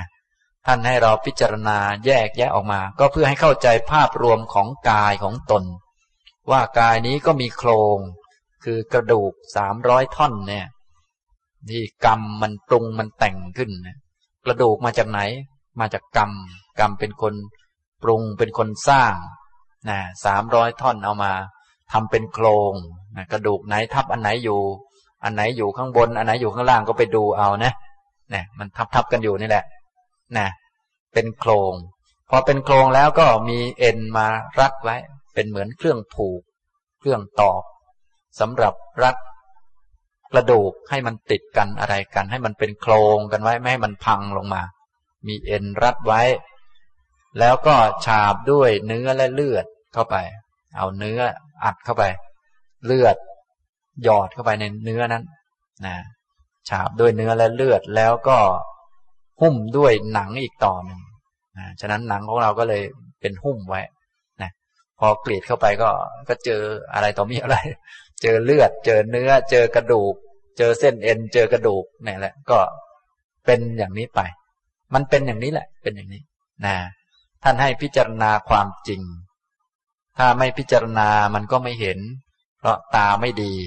คนตาดีก็เห็นนะนะทีนี้พวกเราตาไม่ดี พระพุทธเจ้าก็เลย แนะนำวิธีที่จะฝึกให้มีดวงตา แรก ๆ ตาไม่ค่อยดีก็คงจะยากหน่อยนะมองเห็นยากเหมือนกันนะเนี่ยนะก็ค่อย ๆ มองดูสังเกตดูอย่างนั้นอย่างนี้ สังเกตไปสังเกตมา วันนี้ได้เรื่องกระดูก โอ้ มีแต่กระดูกนี่นะกระโหลกมาทับอยู่บนกระดูกคอเนี่ย กระดูกคอก็มีตั้งหลายท่อนทับๆกันอยู่เนี่ย มันก็มีเท่านี้นะนะมันก็เป็นกระดูก แขนกระดูกข้อต่อกันไปต่อกัน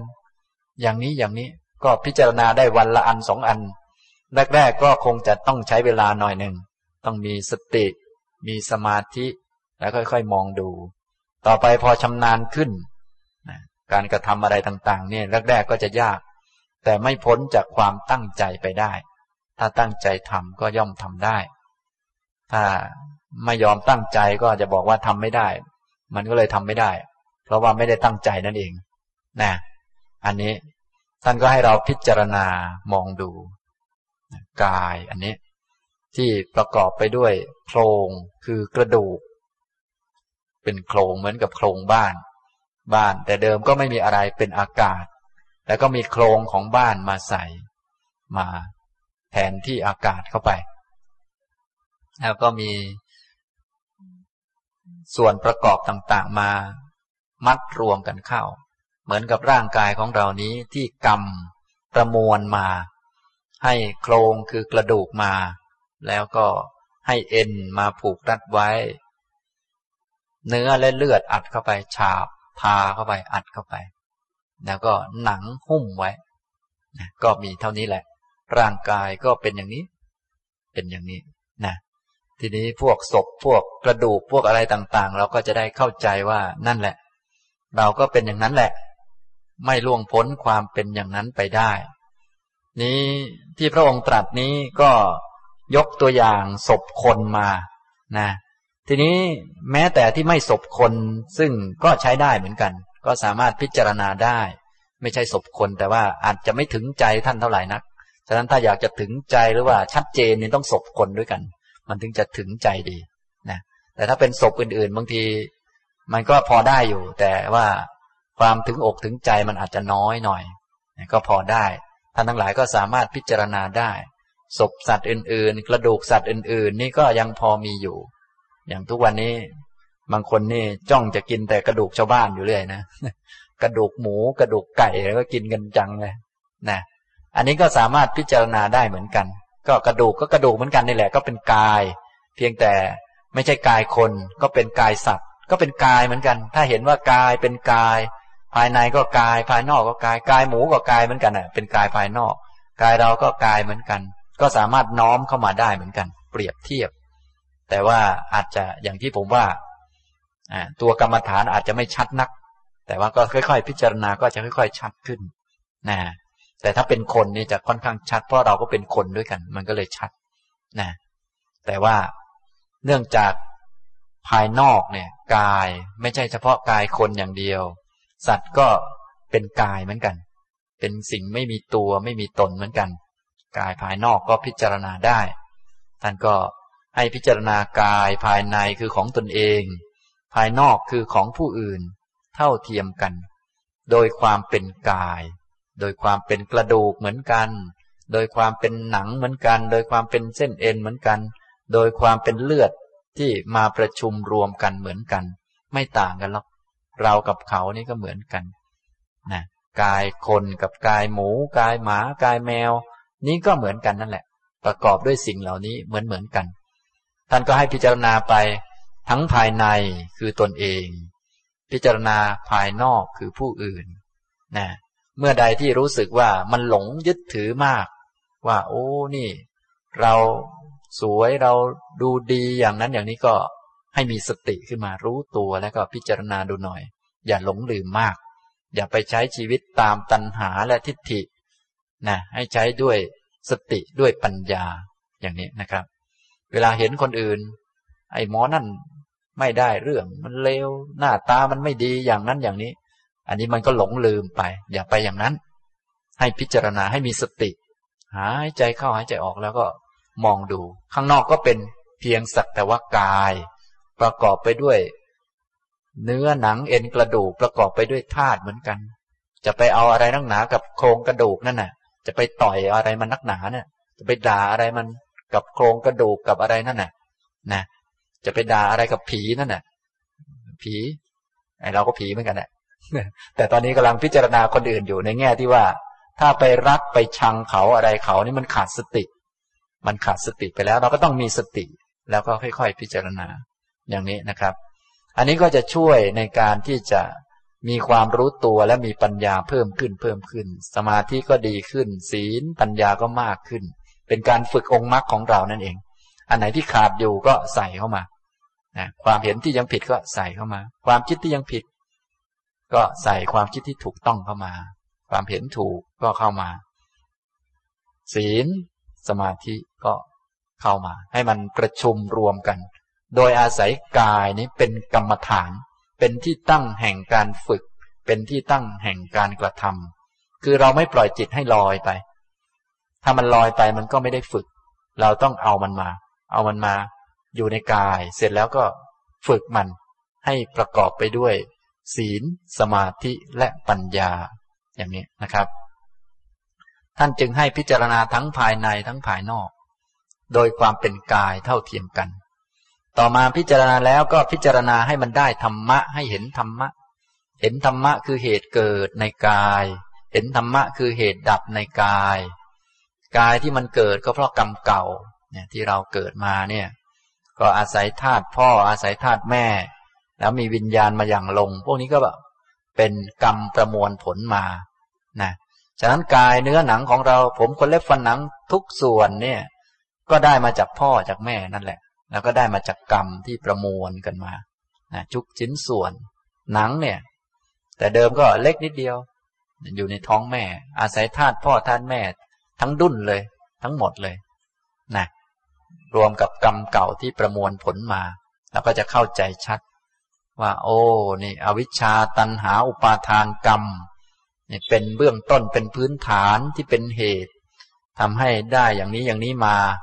และอาหารนั่นนี่นี่ใส่เข้าไปก็เติบโตขึ้นมานะแต่เดิมแขนของเราก็ไม่เท่านี้นะเล็กกว่านี้ตั้งเยอะนะกระดูกก็เล็กกว่านี้นะก็กินไปกินมาเนี่ยกินกระดูกชาวบ้านบ้างอะไรบ้างนะกินนั่นกินนี่ ก็ก็โตขึ้นเหมือนกันนะแต่เดิมกระโหลกเราก็ ก็เล็กกว่านี้ ตอนนี้ก็ก็ใหญ่ประมาณนี้แล้วนะต่อไปคงไม่ใหญ่กว่านี้แล้ว บางท่านเนี่ยเตรียมแตกอย่างเดียวแล้วนะแก่เต็มที่แล้วนะอันนี้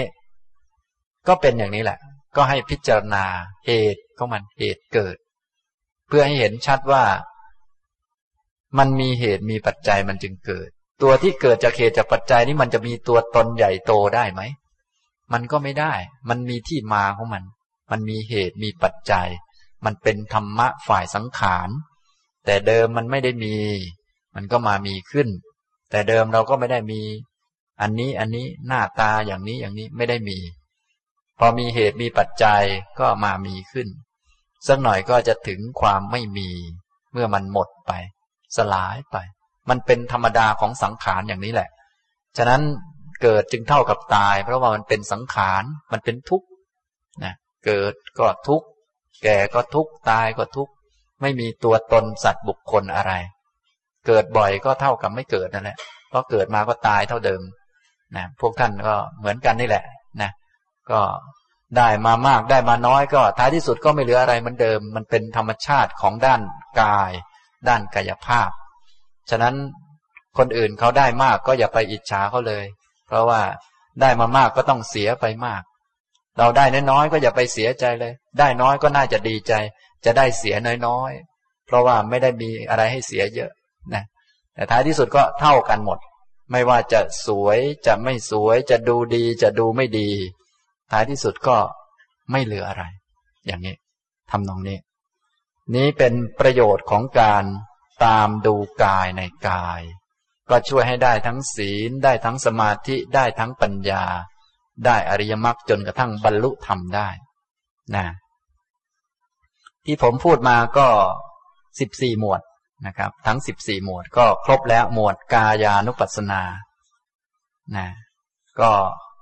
สามารถปฏิบัติได้ตั้งแต่เบื้องต้น ให้เป็นผู้มีความเพียรตั้งใจ มีความรู้ และก็มีสติ ดูกาย ว่าเป็นสักแต่ว่ากาย ไม่ใช่เราไม่ใช่เขา ไม่ใช่ของเราของเขา ลมหายใจ เดินยืนนั่งนอน ผมขนเล็บฟันหนังธาตุทั้งสี่ร่างกายที่ต้องเป็นอย่างศพเนี่ยเป็นอย่างนี้แหละ อย่างนี้แหละ พิจารณาบ่อยๆนะก็จะช่วยให้สติมั่นคงขึ้น สมาธิดีขึ้นปัญญามากขึ้น อย่างนี้นะครับทำนองนี้ เอาละผมบรรยายก็พอเท่านั้นนะครับ ต่อไปจะตอบปัญหาท่านที่เขียนถามมานะครับ ท่านนี้เขียนถามมาสองคำถามด้วยกันคำถามที่หนึ่งบรรลุธรรมต้องเป็นภพภูมิมนุษย์เท่านั้นใช่ไหมคะ ไม่ใช่นะครับ บรรลุธรรมนี้ก็สามารถบรรลุได้ในภพภูมิที่เป็นสุขติ แล้วก็มีการปฏิบัติธรรมได้ ก็บรรลุได้นะมนุษย์ก็เป็นภพภูมิที่ดีที่สุด เพราะว่า มันมีอนิจจังให้ดูได้ไว มีทุกข์ให้ดูได้เยอะ แล้วมีความที่ไม่ใช่ตัวไม่ใช่ตน ไม่อาจจะบังคับควบคุมได้ ให้ดูได้บ่อย ให้ดูได้ไว อย่างนี้นะ ถ้าเป็นภพภูมิอื่นอย่างเป็นเทวดาก็ปฏิบัติได้เหมือนกัน แต่ว่า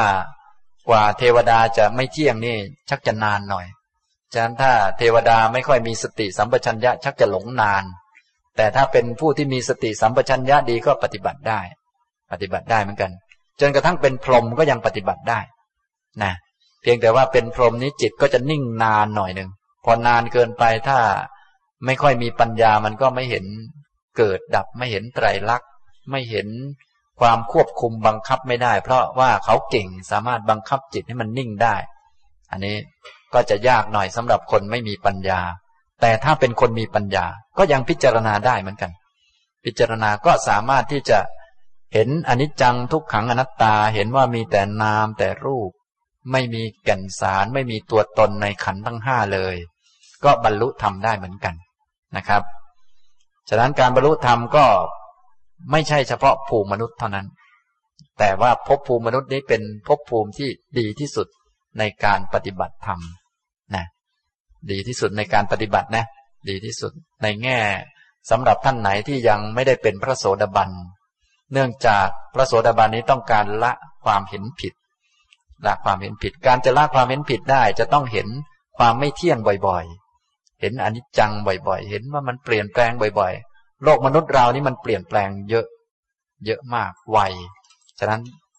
ก็มีโอกาสเป็นโอกาสนะโอกาสที่จะเห็น ทีนี้คนจะเห็นก็ต้องมีตาดี ต้องมีตาดี พวกท่านก็ต้องไปฝึกตามา ไม่รู้พวกท่านมีตากันหรือยัง ไม่ใช่ลูกตาเนี่ยแต่เป็นตาปัญญานะทีนี้จะมีตาปัญญาก็ต้องอาศัยสมาธิ จะมีสมาธิต้องอาศัยศีล จะมีศีลต้องอาศัยความสำรวมระวัง จะมีความสำรวมระวังต้องอาศัยความมีสติสัมปชัญญะ ก็เลยต้องมาฝึกกัน อย่างนี้นะ พอฝึกแล้วจิตมีความตั้งมั่นดี ก็พร้อมจะเรียนรู้โลกแล้วนะเดี๋ยวก็สุข เดี๋ยวก็ทุกข์ เดี๋ยวก็ดี เดี๋ยวก็ไม่ดี เดี๋ยวก็เป็นนั่น เดี๋ยวก็เป็นนี่ บังคับควบคุมไม่ได้ เดี๋ยวก็เสียนั่นเสียนี่ก็มีให้เห็นอยู่เป็นประจำนะยิ่งคนที่มีสมาธิดีมาดูตัวเองนี่ยิ่งเห็นชัด เดี๋ยวลมหายใจก็เข้า เดี๋ยวลมหายใจก็ออก เดี๋ยวก็ไปรับรู้นั่น เดี๋ยวก็ไปรับรู้นี่ เดี๋ยวจิตก็เป็นอย่างนั้นอย่างนี้ มองลงไปให้ชัดนะจิตตอนเดินเท้าซ้ายก็เป็นจิตอันหนึ่ง จิตตอนเดินเท้าขวาก็เป็นจิตอันหนึ่ง ตอนเดินเท้าซ้ายก็จิตหนึ่ง เดินเท้าขวาก็จิตหนึ่ง ตอนนั่งก็จิตอันหนึ่ง ลุกขึ้นก็อีกอันหนึ่ง คนละรูปคนละนามกันมองดู ก็จะเข้าใจชัดเห็นชัด มันไม่เที่ยง มันไม่แน่มันไม่นอน มองไปทางโน้นก็เห็นอีกอย่างหนึ่ง มองไปอีกทางหนึ่งก็เห็นอีกทางหนึ่ง ตอนมาตอนแรกก็ฟังเรื่องหนึ่ง ตอนนี้มา ตอนจะท้ายๆแล้วก็ได้ฟังอีกเสียงหนึ่ง มันไม่มีเสียงไหนค้างอยู่กับหูท่านเลย มันเป็นอย่างนั้น มันไม่มีอันไหนเที่ยงเลย ไม่มีความคิดอันไหนค้างอยู่กับหัว แต่บางคนรู้สึกโอ้มันค้างนานเหลือเกิน นั่นมันแค่ความรู้สึกเท่านั้นแหละ ความจริงไม่มีแล้ว ไม่มีอันไหนมันอยู่นานเลย นะ ที่มันอยู่นานไม่นานเนี่ย มันเป็นแค่อุปาทานเท่านั้นเนี่ยเป็นแค่อุปาทาน อันไหนที่เราอยากให้มันอยู่นาน มันก็รู้สึกเหมือนอยู่ไม่นานทุกทีแหละอันไหนเราไม่อยากให้มันอยู่นาน มันก็รู้สึกเหมือนอยู่นานทุกทีแหละมันเป็นอย่างนั้นแหละ มันเป็นแค่อุปาทานเท่านั้นแหละ แต่ที่จริงมันก็เป็นตามเหตุตามปัจจัยของมัน มันมีเมื่อมันเกิด และดำรงอยู่ได้ เพราะยังมีเหตุปัจจัย อิงอาศัยกันอยู่ พอหมดเหตุก็ไปนะไม่เกี่ยวกับความอยากความยึดถือ เหมือนพวกท่านทั้งหลายเนี่ยเกิดมาเนี่ยเกิดมา ก็ดำรงชีวิตอยู่ ก็อยู่ได้เพราะกรรมหล่อเลี้ยงไว้ รักษาไว้ พอหมดก็ตายนะจะอยากตายหรือไม่อยากตาย จะบอกว่าตายไวหรือตายช้า มันก็ไม่เกี่ยวหรอก มันถึงเวลาตายมันก็ตาย มันเป็นอย่างนั้นของมันแหละ อย่างนี้นะครับ นี่การจะบรรลุธรรมก็เห็นธรรมะ โดยความไม่เที่ยงเป็นทุกข์ไม่ใช่ตัวไม่ใช่ตนนะภพภูมิไหนก็ได้ที่เห็นอย่างนี้นะครับ ต่อไปข้อที่สองถ้าทำดีแต่ไม่ได้หวังผลวงเล็บแต่แค่อยากหวังว่า ไม่อยากเกิดเป็นพรหมและเทวดา เพราะรู้สึกว่าเสียเวลา อยากเกิดเป็นมนุษย์เท่านั้น เพื่ออยากบรรลุธรรม เป็นกิเลสอย่างหนึ่ง หรือเป็นอกุศลหรือไม่นะ ทำดีก็ไม่หวังผลหรอก แต่ไม่อยากเกิดเป็นพรหมไม่อยากเกิดเป็นเทวดา เพราะรู้สึกเสียเวลา อันนี้นะ อันนี้ก็คือเป็นความรู้สึกในเวลานี้ก็ให้รู้จักว่า เนี่ย ตอนนี้มันคิดอย่างนี้ มันไม่เที่ยงหรอกต่อไปมันคิดอีกอย่างหนึ่งต่อไปพอแก่ลงชักจะ โอ้โห ไปเกิดเทวดาก็น่าจะดีไว้แล้วปฏิบัติอยู่ข้างบนเลยนะมันก็คิดไปเรื่อย มันเปลี่ยนไปเรื่อยนะฉะนั้นหลักๆนี้ขอให้เข้าใจว่ามันเป็นธรรมะนั่นแหละดีที่สุด ความคิดก็เป็นธรรมะ คิดอย่างนี้มันก็ไม่ใช่อย่างนี้ตลอดไปหรอก มันก็อย่างนี้เฉพาะตอนนี้ มีขึ้นตอนมันเกิดขึ้นเท่านั้นแหละ เกิดแล้วมันก็ดับไป ให้มันเห็นว่ามันเป็นธรรมะนี่มันดีที่สุดนะค่อยๆศึกษาค่อยๆเรียนรู้ไป อย่าไปจริงจังกับความคิดอันใดอันหนึ่ง อย่าไปจริงจังกับความเห็นอันใดอันหนึ่ง ให้รู้จักความคิดนั้นเป็นธรรมะ ความคิดเป็นความคิด ไม่ใช่เราคิด ไม่ใช่ความคิดของเรา แต่เดิมไม่ได้คิดอย่างนี้ พอมันมีเหตุมันก็เกิดขึ้น พอหมดมันก็ดับไป มันเป็นธรรมะ เป็นสังขาร เหมือนกับความสุข เหมือนกับความทุกข์ เหมือนกับลมหายใจเข้า เหมือนกับลมหายใจออกนะอย่างนี้ ตอนนี้มันคิดอย่างนี้ให้คอยสังเกตไว้นะคอยสังเกต ต่อไปมันก็เปลี่ยนอีกอย่างหนึ่งไป ฉะนั้นถ้าเข้าใจทุกอย่างเป็นธรรมะเป็นสังขารแล้ว ไปเกิดที่ไหนมันก็เป็นธรรมะเหมือนกันนั่นแหละ เกิดที่ไหนก็เหมือนกัน อย่างนี้นะครับ แต่ว่าถ้าพูดถึงโดยปกติแล้ว พระอริยเจ้าโดยทั่วไปไม่เกิดมนุษย์ อันนี้โดยธรรมชาติทั่วไป ท่านที่ได้ฟังเรื่องพระอริยเจ้าบ้างอะไรบ้างคงจะพอทราบ พระอริยเจ้าโดยทั่วไป สมมุติท่านเป็นพระโสดาบันแล้วเนี่ย โดยส่วนใหญ่นี่ไม่มีเกิดมนุษย์นะแต่ท่านนี้รู้สึกจะอยากเกิดมนุษย์ แล้วแต่ท่านนะ แต่นี้พูดโดยส่วนใหญ่ โดยส่วนใหญ่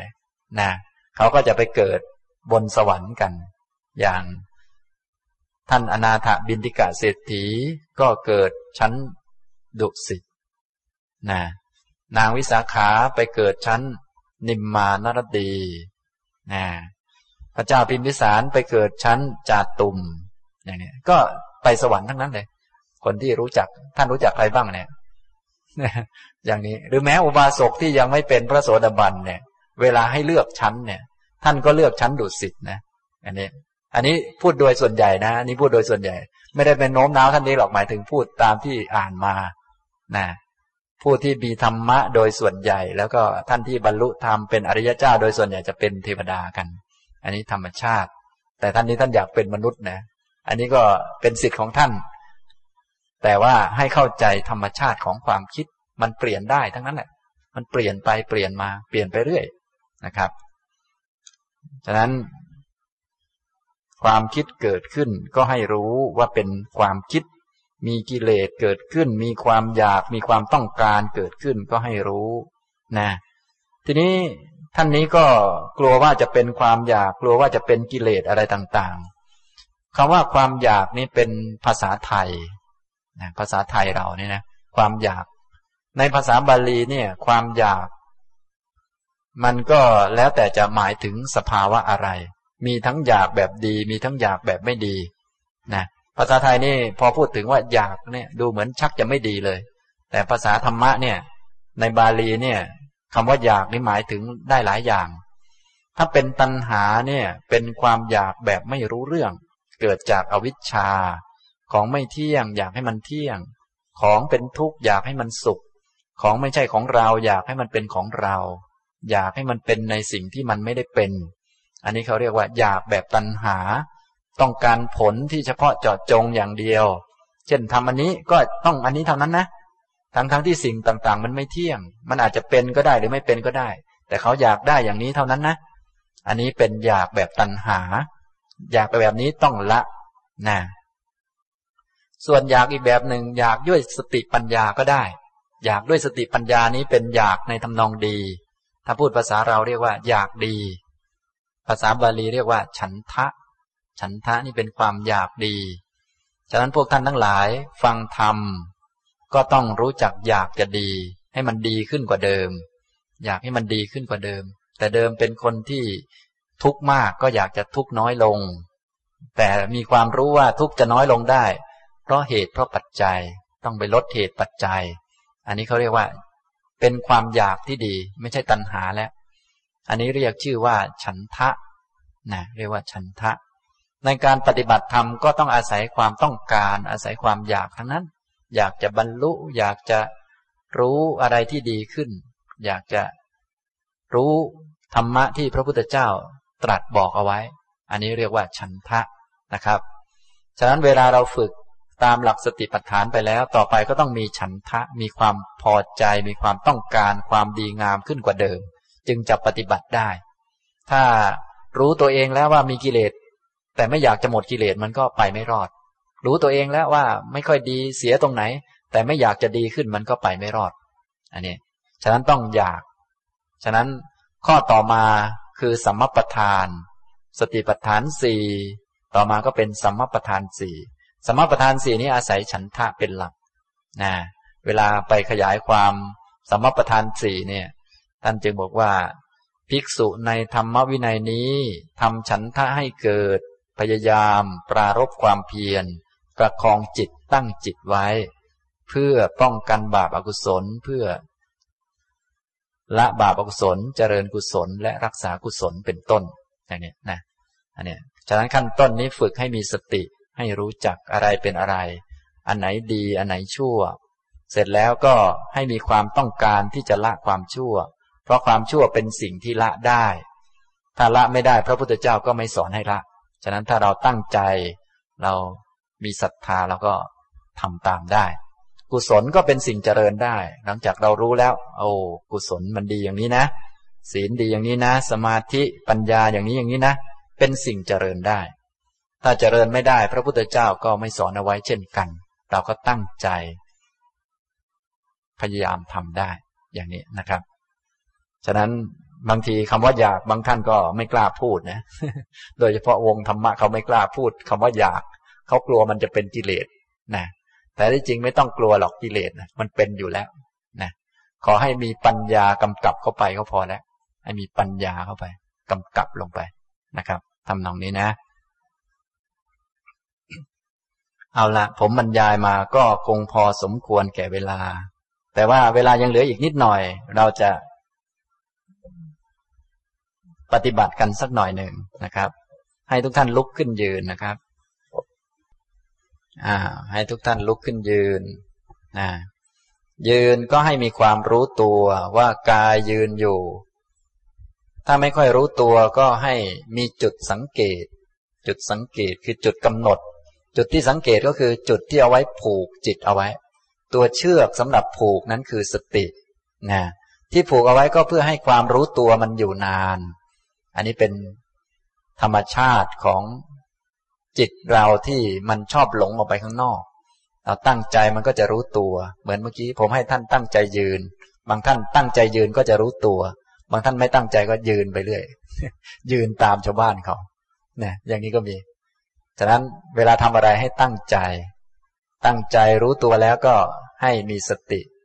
ตอนยืนก็ให้กำหนด ไว้ที่กายกำลังยืนอยู่ ถ้าไม่ค่อยรู้ก็ให้สังเกตน้ำหนักที่ลงที่ฝ่าเท้า เวลายืนน้ำหนักก็จะลงฝ่าเท้าสองข้างเนี่ยฉะนั้นน้ำหนักที่ลงฝ่าเท้าก็จะช่วยผูกจิตเราไว้ได้ เพราะว่ามันลงฝ่าเท้าอยู่เสมออยู่แล้ว โดยธรรมชาตินั้นก็จับไว้บ่อยๆ ต่อไปไปเดินไปไหนต่อไหนก็ให้สังเกตไว้ว่าเนี่ยเท้ามันลงพื้น ตึ๊บตึ๊บตึ๊บตึ๊บไปอย่างนี้นะทีนี้เพื่อผูกจิตให้อยู่กับตัวก็มีเครื่องฝึก หรือทำให้กายลำบากบ้างนิดหน่อย ให้ทุกท่านตั้งใจไปที่เท้าขวา ตั้งใจไปเท้าขวา และยกเท้าขวาขึ้น ยกเท้าขวาขึ้นอ่ายกเท้าขวาขึ้นข้างเดียว ค้างไว้ เวลายกเท้าขวาขึ้น น้ำหนักก็จะเปลี่ยนที่ไป ไปลงข้างซ้ายแทน ด้านขวาก็จะรู้สึก เบาๆอยู่นะแต่พอยกไว้นานๆมันก็จะหนักเหมือนเดิมแหละ อย่างนี้ ฉะนั้นถ้าท่านไหนไม่ค่อยรู้ตัวก็ยกค้างไว้นานๆก็ได้ มันจะได้รู้ตัวเอง ต่อไปวางลง ก็ให้รู้ตัว ถ้ารู้ตัวดีจะเห็นกายโครงไปโครงมา โยกเยกไปมานะต่อไปตั้งใจไปที่เท้าซ้าย ตั้งใจไปที่เท้าซ้าย ก็จะมีความรู้ตัวว่าเท้าซ้ายมันติดพื้นอยู่ เนี่ย ถ้าตั้งใจทำมันจะรู้โดยธรรมชาติ นะ ต่อไปยกเท้าซ้ายขึ้น ก็ให้รู้ตัว ยกเท้าซ้าย น้ำหนักก็จะมาด้านขวาแทน จะตึงๆที่น่องบ้างอะไรบ้างนะอย่างนี้ วางลง ให้รู้เห็นไหมอันนี้ที่ให้ทำแบบนี้ก็เพื่อเป็นเทคนิคให้ท่านทั้งหลาย ผูกจิตไว้กับตัวนะเนื่องจากถ้า ยืนตามปกติแล้ว เนื่องจากถ้ายืนสองขานี่มันเคยชินไป พอมันเคยชินนี้ ถึงแม้ท่าที่เคยชินก็ฝึกสติได้เหมือนกัน แต่ว่าคนโดยธรรมดาทั่วไป เวลาทำอะไรตามชินนี้มันจะไปเลย มันจะหลง เหมือนท่านยืนสองขาประจำอยู่แล้ว มันก็จะไม่ค่อยรู้ตัว ฉะนั้นท่านทั้งหลายก็อย่าลืม เวลามันไม่ค่อยรู้ตัว ให้ตั้งใจ ยกขาขวาขึ้น แล้วก็ยืนขาเดียวไว้นะก็จะรู้ตัวขึ้น ถ้ามันสนใจชาวบ้านมากก็ยืนค้างไว้นานๆ อันนี้ก็จะทำให้ ใจมันไม่ไปที่ชาวบ้านมากนัก เพราะว่าตัวเองกำลังจะตายแล้วกำลังจะล้มแล้วนะกำลังเหนื่อยอยู่นะวางลง ให้รู้ตัว ยกเท้าซ้ายขึ้น ให้รู้นะ ถ้ามันไม่ค่อยรู้ก็ค้างไว้อย่างนั้นก่อน พอค้างไว้จนความรู้ตัวมาอยู่กับตัวเต็มที่แล้ว ค่อยตั้งใจวางลง อันนี้เป็นเทคนิคนะ ตั้งใจวางลงนะครับ เนื่องจากถ้าเราปล่อยไป บางทีพอรู้ตัวแล้ว มันไม่อยู่จริง ๆ พอรู้ตัวแป๊บหนึ่งไปแหล้วรู้ตัวแป๊บหนึ่งมันไปแล้ว เราก็ใช้เทคนิค เรียกว่าฝึกมันฝึกนะก็เหมือนกับเทคนิคฝึกสัตว์ก็ดีเทคนิคฝึกนู่นฝึกนี่ก็ดี อันนี้เป็นเทคนิคฝึกจิตของตนที่มันชอบท่องเที่ยวก็รู้ตัวแล้วเป็นไงอาจารย์ มันก็ไปแล้วไง รู้แล้วเป็นไง มันก็ไปอีกแล้ว เราก็เลยจะฝึกมัน ด้วยเทคนิควิธี บังคับมันให้มันมาอยู่ แต่บังคับแบบคนรู้เรื่อง ไม่ใช่บังคับเอาเป็นเอาตาย อย่าเป็นอย่าเอาเป็นเอาตายกับมันเดี๋ยวเราจะตายซะก่อน อย่างนี้นะ อันนี้ให้ท่านค่อยๆหัดนะเป็นเทคนิคอันหนึ่ง ตั้งใจไปที่เท้าขวานะ ยกเท้าขวาขึ้น ให้รู้ตัว ค้างไว้ ถ้าไม่ค่อยรู้ตัวก็ค้างไว้อย่างนั้นแหละ จนความรู้มาอยู่ที่ตัวแล้ว ก็ตั้งใจวางลง ยกเท้าซ้ายขึ้น ให้รู้ตัว ถ้าไม่ค่อยรู้ตัวก็ ยกค้างไว้ ถ้าทางตามันดึงจิตไปก็หลับตาก่อน ทำความรู้ตัวให้เต็มที่ แล้วก็วางลงทำอย่างนี้บ่อยๆ จิตมันก็จะเคยชินกับความรู้อยู่กับตัวได้ อย่างนี้ พอเข้าใจไหมครับนะเอาละให้ทุกท่านนั่งลง วิธีฝึกต่างๆ ก็เป็นเทคนิคหลากหลาย ก็หยิบมาจากในหมวดกายานุปัสสนานี้มาให้ท่านทั้งหลายได้หัดได้ฝึกนะ ได้ท่านได้ฟังไปแล้วตั้งสิบสี่หมวดแล้ว ท่านชอบหมวดไหน หรือหลาย ๆ หมวดปนกันก็ทำได้ ขอให้มีความตั้งใจมีความรู้และมีสติอยู่กับกาย เพื่อรู้กายว่าเป็นเพียงสักแต่ว่ากาย เท่านั้นนะครับ เอาละบรรยายวันนี้ก็คงพอสมควรแก่เวลาเท่านี้นะครับ อนุโมทนาทุกท่านครับ